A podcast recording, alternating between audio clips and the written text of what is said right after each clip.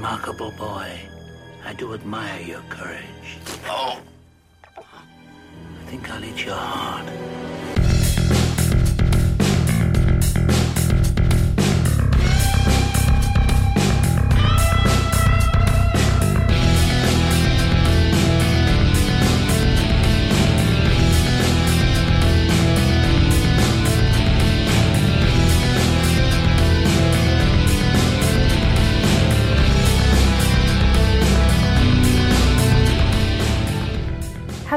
Welcome to episode 36 of Once Upon a Nightmare. I am your host Lorraine, and I'm here to discuss the horrors of the world, be it fiction or real.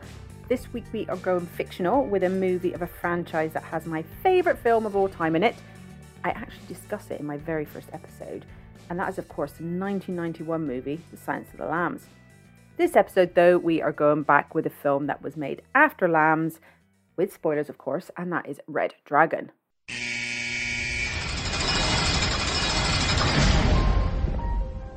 Two families killed a month apart in their homes. This wasn't some killing frenzy. These attacks were highly organized, the victims carefully chosen. This one is gonna go on and on. You want to know how he's choosing them, don't you? I thought you might enjoy the challenge. Find out if you're smarter than the person I'm looking for. Then, by implication, you think you're smarter than I am. Since it was you who caught me. No, I know I'm not smarter than you. Then how did you catch me? You had disadvantages. What disadvantages? You're insane. This is a very shy boy, Will. He'll be a bodybuilder, of course. Look for extensive tattooing and corrective surgery to the face. He is refining his methods. I don't think anybody knows you at all, dear. He is evolving. So it's true the Lecter's actually helping with your investigation. We mustn't judge too harshly, Will. Have you never felt a sudden rush of panic? Red Dragon was a prequel to The Silence of the Lambs. The book was written by Thomas Harris back in 1981. In 2002, Ted Tally wrote the screenplay for Red Dragon and it was directed by Brett Ratner. It's a 15 and just over two hours. It had a budget of around $78 million and made just under 210 million. It sees the return of the great Anthony Hopkins as Hannibal Lecter. We are also introduced to FBI agent Will Graham. He is played by Edward Norton, a forensic psychologist with a certain ability when catching killers. He reads them differently. A killer is on the loose, and Graham is working with Lecter to try and figure out who it is, and then realizes that Lecter himself is up to no good. Lecter attacks Graham once he realizes he is onto him, and after the attack, Graham decides to leave the FBI.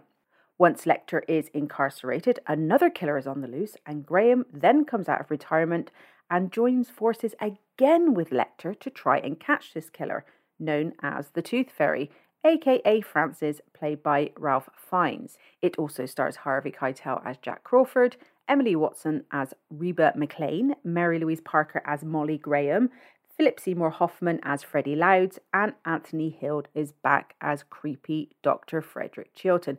Oh, and of course, the lovely Frankie Faison is back as the orderly Barney.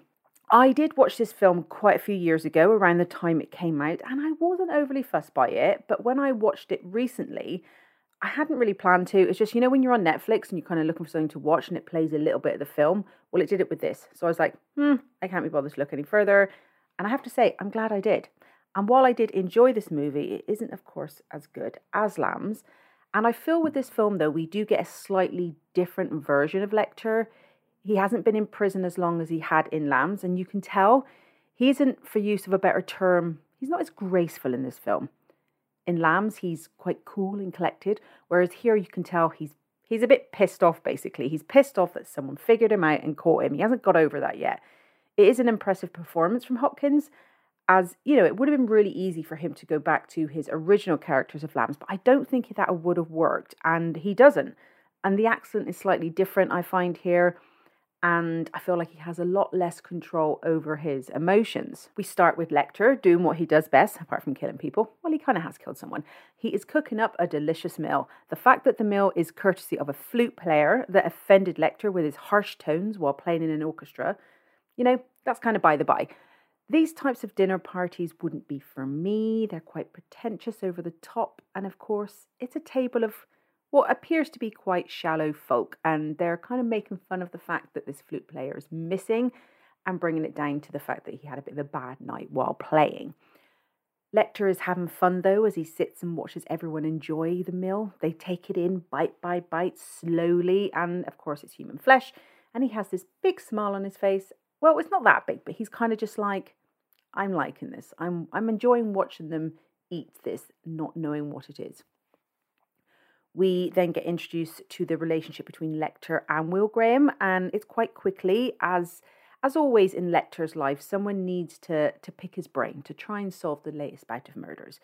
And the dynamic between these two is quite an interesting one. With Lecter, you always get the feeling he has kind of like no time for people, but with Will, he keeps him close. And also, you know, Will may be onto him. He needs to find out. While Will has this certain ability to track people like no other, this also does intrigue Lecter.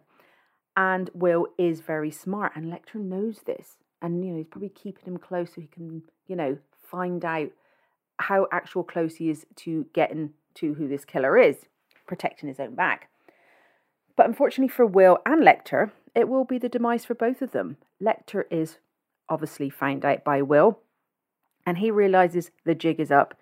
And of course the only smart thing to do here is to brutally stab will you know dinner dinner is needed and all that and Will then grabs these like um uh bow bow and arrows. Well, the bows that go in the bow and arrow. No, the arrows that go in the bow and arrow, and stabs him and then shoots him. And granted, what happened to both of them, it should have ended their lives for them, but you know they of course survive. Like one thing here that adds to how terrifying you know the le- Lecter is, the Lecter we know, is his expression. When he's stabbing Will, he's quite composed. He's got his shit together and to me, that's always more terrifying than, well, not always, but the kind of over the top manic kill. When someone can keep it together so much when they're doing something like that. I know people view Lecter films, they're kind of thriller crime, but let's face it, for me, these films are horror films. There's no other way to look at it in my eyes. And they're terrifying. As all the shit goes down, it's scary. And he barely breaks a sweat. And killing an FBI agent is it's not a smart thing to do. People are going to look for him, but it's Lecter. He didn't give a shit. So, as we know, Lecter gets caught and Will rides off into the sunset to fix boats and raise a family, but obviously not for long. And we then begin to hear more and more about the rise of this new killer, the Tooth Fairy. And when I was watching it, I couldn't help but make a comparison to the serial killer BTK, Bind, Torture, Kill, aka Dennis Rader. He's one I kind of stay away from. I know about him, but I try not to know I don't revisit. And, you know, I this guy's disgusting. But anyway, one common thread through these films you'll find is that Harris does draw from real life killers. He did it with Lecter and Jame Gumb in Lambs, and now he does it with the Tooth Fairy. Like like this new killer, BTK, he didn't discriminate either, whether you were a man, a woman, a child, or an animal. You weren't safe. No one was safe. And you know, one thing that BTK did do, he went into people's homes, and the homes are places you're supposed to feel safe within your own home, and that is what the Tooth Fairy does. The FBI knows that Will is the man for the job, the one to sort it out, so they take a trip down to Florida. This is where he is now. And his house is like over this beautiful ocean. He's got his wife, he's got his kids, life is great, peaceful. And of course, Jack Crawford comes in to disturb this newfound peace that he's found. And you know, what we're hearing from Jack and the way they're both talking, it just doesn't match, obviously, the setting. You've got this beautiful setting, and then they're talking about all the disgusting things that um, the Tooth Fairy's been up to. And of course, Will being Will, he has to go back and help. People are dying, and he feels that he might be able to save them. When Will gets back, we start then to see the real brutality of these murders, the actual settings of the murders and we know a whole family was killed. And when we're in the bedroom of the parents, you can't help but take your eyes off of three kind of splashes of blood that are lined up against the wall. And this is the level this killer goes to to get what he wants. And it's something you can't imagine. These marks are where the heads of the children, you know, were placed and they were sat there as he terrorized the mother. And the terror of the mother must have been on an, another level. The father's been killed, and you know, you probably know that there's you're probably not going to get out of this alive. And the killer, he's so highly organized. Like to do what he did would take a lot of work, a lot of watching, a lot of planning to actually get into the homes, know their routine, and to pull this off. It's like a whole new level of twisted for me. So now we know what we're dealing with here. There's only one solution. That's, of course, for Will to meet with his old buddy, Mr. Hannibal Lecter. But before we do, before these two meet, we get to meet the Joy's piece of shit that is Dr. Frederick Chilton. He is so different here. Like when he was with Clarice before she was like taken down, he was, of course, such a sleaze. He's trying to charm her thinking he can call her pretty and she's just going to fall for it all. Um, she, of course, turns him down, and you know, being the egocentric he is, he basically runs to take her to see Lecter. She is speed walking to keep up. You see them going down the, the, the stairs and walking along, and he's like going so fast because he just has no time for her now. He doesn't want to know because she's turned him down. But when we see him doing it with Will in Red Dragon, it's like he's a groupie running after Will. He tries to appeal to him by kissing his ass to get what he wants. And obviously, Will spent a lot of time around Lecter before he was caught. And he, of course, caught him. And Chilton wants he wants Will to spill the tea, man. He wants to publish something. He wants fame. And he thinks like between the two of them, they could create something that would get them that fame. That is the thing with Chilton. He's the worst kind of doctor, as his interest is only in himself. His punishments to Lecter, they're I know Lecter's done some messed up things, but you can see with Chilton that he's cruel. He wants the punishments to be cruel. And especially when his ego takes a hit, he has to retaliate. And he's such a fucking child. He doesn't want to figure out Lecter to understand the mind of a madman, to try and learn from him. Maybe save future lives, maybe learn to track killers, future killers.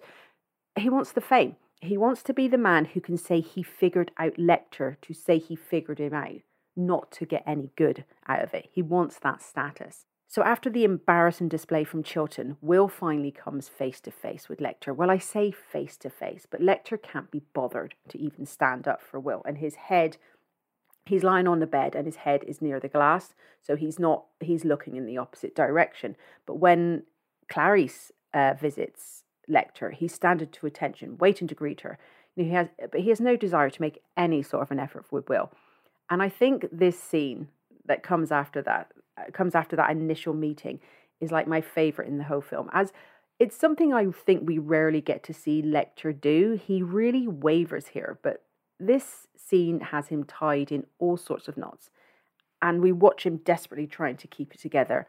Lecter hates, and I mean hates, that Will caught him. He can't stand the thought of someone getting the better of him someone outsmarting him. What makes it more infuriating is Will doesn't seem to care about all that, the glory. He has one agenda, and that's to catch the bad guy. He doesn't need the praise. He doesn't even acknowledge when he's praised. He doesn't need the recognition, and this would play on Lecter even more. Will is trying to get Lecter to help him on a new case, of course, the Tooth Fairy. So, you know, Lecter isn't going to give up his services that easily. So Will, again, not given a shit, plays to Lecter's ego, saying how smart he is, but Lecter can't let go of the fact that Will caught him. To Lecter, it feels that Will is saying almost that he is smarter than him. And that we can't have that. We cannot have that. Also, when he almost pleads with Will as to how he is how he was caught, eh, there is such desperation in his face. He needs to know. And it's not a look that I think we're used to seeing with Lecter. And when Will tells him this, I swear to God, this scene is amazing. When Will tells him um, how he got caught, he says that he had disadvantages. And Lecter replies, What disadvantages? And I swear, I thought he was going to cry. He could not believe what he was hearing, and that was torture. And Will even plays it down a bit still. When Will says the disadvantages was, You're insane. His face just fell, and it said it all, and he just could not handle that. He couldn't handle Will having this kind of hold over him that Will doesn't even think he has. Will doesn't think he has a hold over him, but Lecter just cannot let this go. And Hopkins is amazing in the scene. When he says what what disadvantages, it was so good. So Lecter quickly pulls it together. He needs to get the upper hand he needs to like Will needs to know that Lecter's doing him some sort of favor by looking at these files. But Will again, he doesn't give a shit. He just wants it done. And Will has a lot in common, which you can see as well if you've ever looked at interviews or read anything by FBI profiler John Douglas. He was a character where it wasn't about him. He just did what he did to get the job done. He worked with a lot of well known serial killers. He would say things that shocked people, but it got him what he needed. It wasn't about him, it was about getting the information you need and hopefully figure these guys out.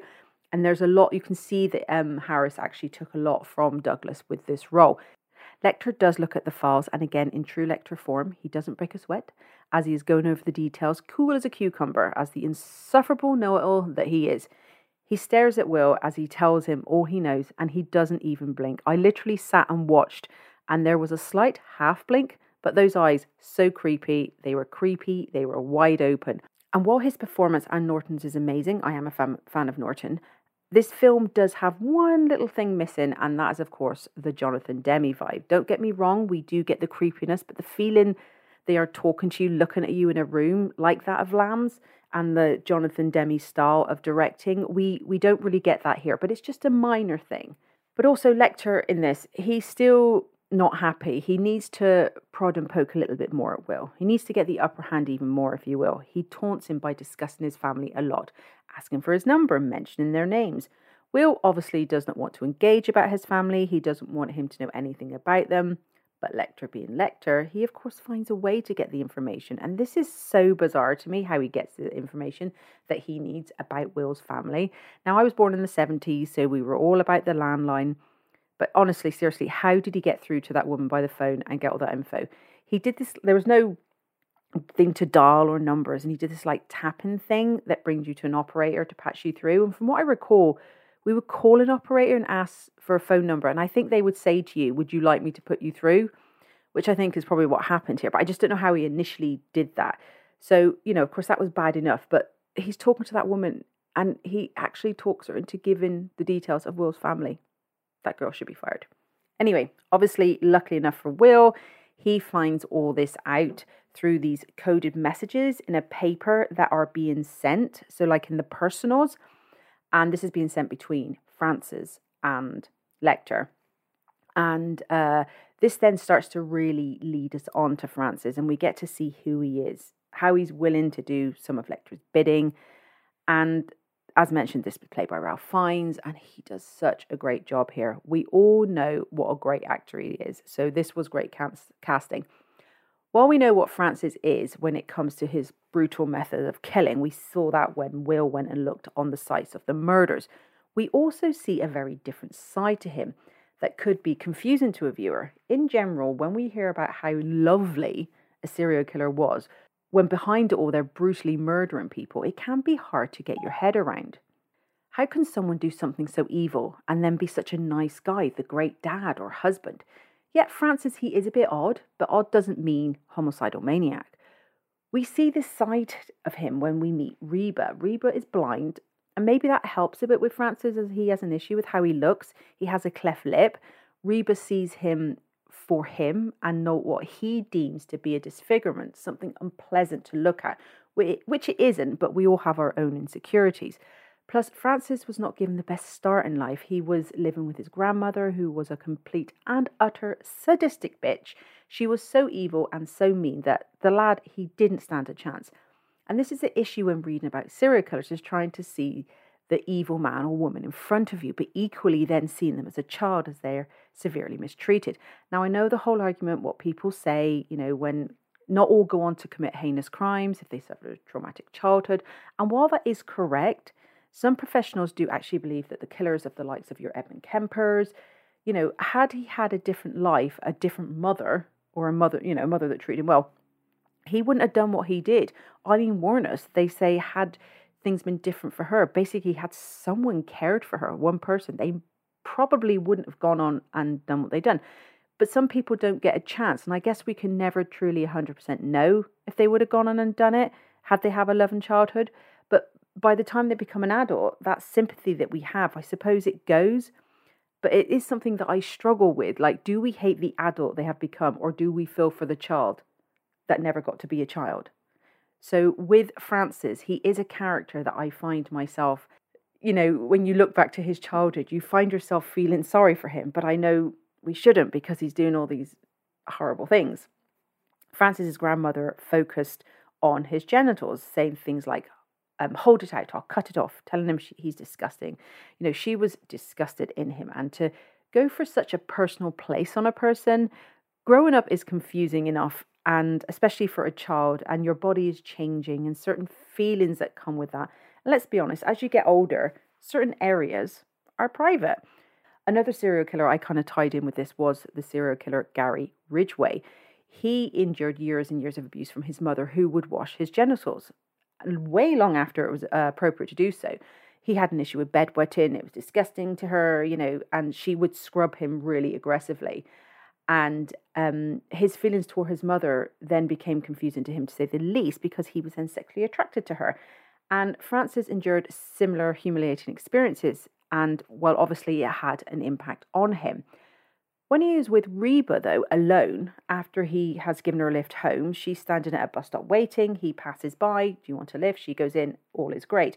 But we do wonder is he going to strike? But part of me was like, he's going to. The other part was no, because it wouldn't make any sense. She's not like his target audience, if you will.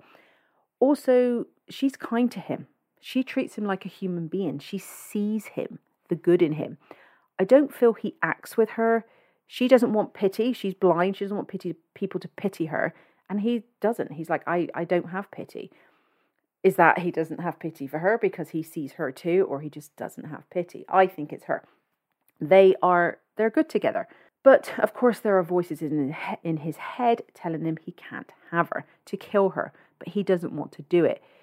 And then he does something which, again, is a very strange characteristic for a serial killer to have he becomes cruel to be kind.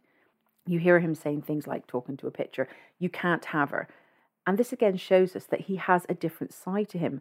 And again, your brain goes to a different place. You're like, if he was truly evil, why would he care? Why would he spare her?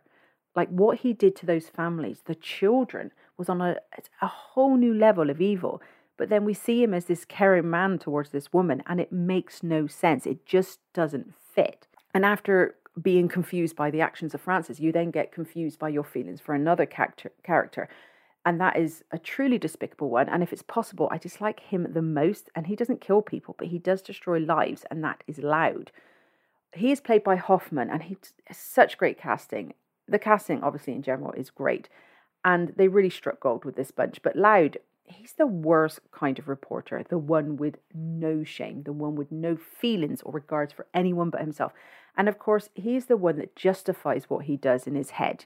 You know, the ones that, oh, you got to do whatever you want to get the story, you know, that kind of bullshit mentality. And obviously, this kind of paparazzi style of reporting, not a fan of. I don't really think anyone is. But with Francis, he has something going on there there is some sort of emotion at times. Granted, he's an evil killer, but at times you strangely can feel for him. And I know that sounds weird, and I'm aware of that, but with Loud, there is nothing there. He has not got one ounce of compassion, and this really shows in the scene between him, Jack, and Will. So Jack and Will have to, you know, a plan to try and get Francis out to catch him, and they use Loud to tell a story. He writes for this paper magazine thing called Tattler, and he sat there getting all these grisly details, and there's nothing there. He has nothing going on behind those eyes. He is dismissive of everything as we see him write what he's being told. He looks a mess, like he never sleeps. He has this shitty little notepad and kind of mumbles when he talks.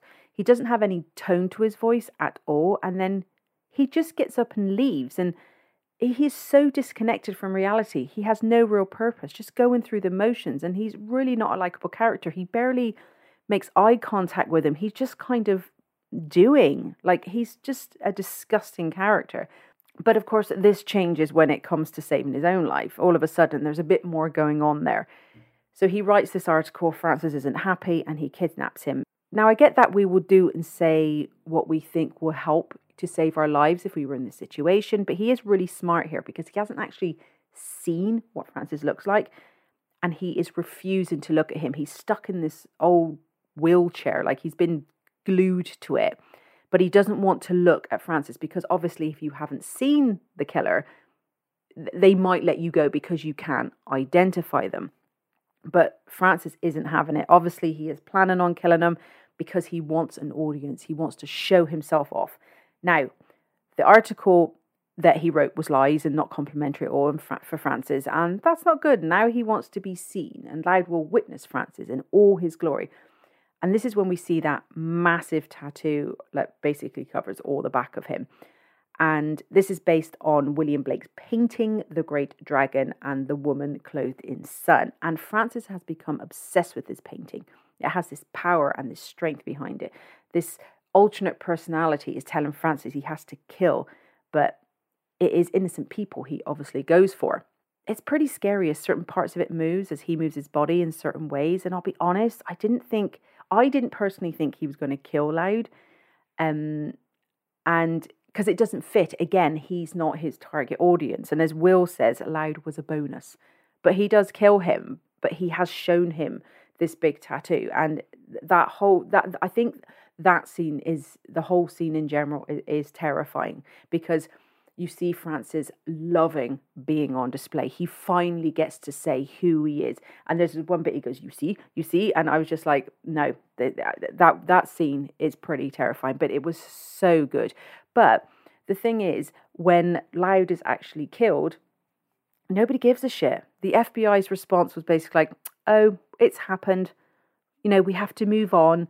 They were they were basically they just no one cared. See, if you act like a bastard to get what you want, when when it comes to the end, there's no one there to miss you. So is it really worth being that person?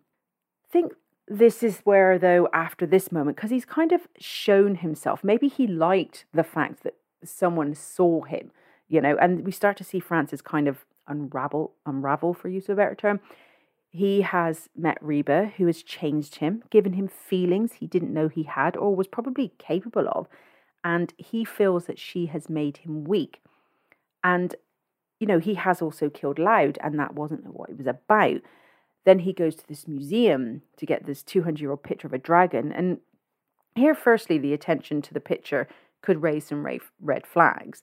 And then not only does he like batter some poor museum lady over the head, he then proceeds to eat this really old painting. And then another worker comes in who he gets attacked. He's losing control, but he's losing control in public. So he has to be, you know, he's been so careful up until now, but now he's just like letting all see. But destroying the picture to him was destroying the dragon you know, in, in his mind, destroying that alter ego. He could protect Reba in that way, and he wants to be better, be, you know, because of her. He doesn't want Reba to die. I almost feel like if he had met Reba before all this happened, he might have had a normal life. But unfortunately for Reba, she kind of will succumb to the crazy ways of Francis nearly. But to be fair to this girl, she is very quick thinking, and that saves her life. He has brought her back to the house and it's going on fire and she knows she's in danger and she recalls certain things from when she was there before to help her get out but he's definitely given off that vibe that i'm going to kill you but you know he doesn't he turns the gun on himself and shoots himself well we think it's him but actually it's this other character called ralph and he is played by frank whaley he's in a really good film called uh, swimming with sharks by the way such a good film. Anyway, Ralph is a bit of a non character and he's a real shit, if I'm completely honest he just wants to sleep with Reba and he does that thing that people do when they're trying to look like they have your best interest at heart when really all they want to do is shag you. He's the man who listens, he advises you. Everything he does is to try and make himself look like the better option. And of course, Francis, Francis sees him here and he's not happy about that. So of course, the only logical thing to do is kill him, and it's quite it's quite brutal. He literally walks up, he sees him, and shoots him. It just straight in the forehead. So it soon becomes clear to all that Francis actually isn't dead, that the body in the house that he shot was Ralph.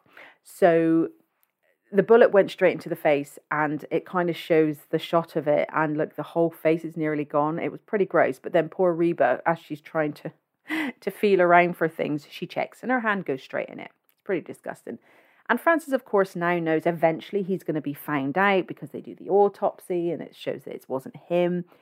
And he just thinks, do you know what? I'm just going to go for it. And he goes for Will's family. And what happened to him as a child will actually be his downfall. And that is what gets him killed. It makes him hesitate. The knife he has, it makes him lower it just slightly. So as he takes Will's son hostage, he, you know, Will uses this against him. Francis has a knife pressed to Will's son's face, and he expects Will to panic, obviously, to try and save his son, to be like, you know, trying to get him away. But he takes a bit of a different route. Will starts to yell at his son. He demeans him because he's wet himself. And this makes Francis feel for the young boy as he believes that this child is now enduring the same abuse that he did when he was young. But this gives Will a chance to get the upper hand because of how Francis, you can tell he's really shocked by this. And of course, this means Francis getting killed. And as they're all in the house, it's an absolute mess. Will has been shot. The Molly has then shot Francis again to make sure he's dead. The little boy's okay. It cuts to them on a boat. So obviously, Will has said to himself, "Enough. I'm I'm done." Um, and so they're on this boat, and he Lecter, of course, has to get one last word in, and he writes him a letter. And you know, as I said, we don't see much of Lecter in the second part of this film, but of course, he has to pop up. He can't let go, so he sends this letter and then it just leads us into Chilton talking to Lecter.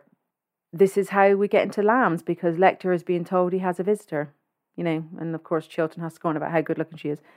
And then that is when obviously Lecter will soon meet Clarice. And that is my little take on Red Dragon. I would I would highly recommend you go see it if you haven't. I haven't watched Hannibal in a long time or the other one, the name Hannibal Rising. I can't remember those two. So I might take a wee a wee visit back and watch them. Um, but if you're looking for something a little less murder, uh, here's a message from Chance Whitmore. He is the host of Strive, Seek, and Find podcast. Hey, podcast land. This is Chance Whitmore of the Strive, Seek, Find podcast, home of personal growth and development wrapped in personal anecdotes, and real world solutions, alongside sometimes amusing stories. Our goal is to find a better way, encouraging all of us to keep seeking our own brilliant futures. You can find Strive Seek Find on Monday, wherever you find your podcast. Check it out after you've listened to this show. So obviously go check him out. I've heard his podcast before. It's great and you can find him on the social medias and obviously give him some stars and rate and review on iTunes. Also, I'd like to say thanks for listening to this episode and don't forget to rate and review on iTunes. I'm Podchaser, sorry, for me. Um, but if you want some more updates, reviews, behind the scenes, you can follow me on Instagram as Once Upon a Nightmare Podcast, as Twitter, and the Nightmare Pod Letterboxd as a Nightmare Pod, which I keep forgetting to update, but I must. Facebook as Once Upon a Nightmare, or email me as Once Upon a Nightmare Pod at gmail.com. And I'd like to say thank you for listening, and I will chat to you again very soon. Bye. The Podbreed Network is strictly for the small podcasts that are up and coming in the vast world of podcasting. Podbreed is made up of many diverse podcasts coming together to achieve the same goal of being the best damn podcast network on the planet. Find out more at podbreed.com.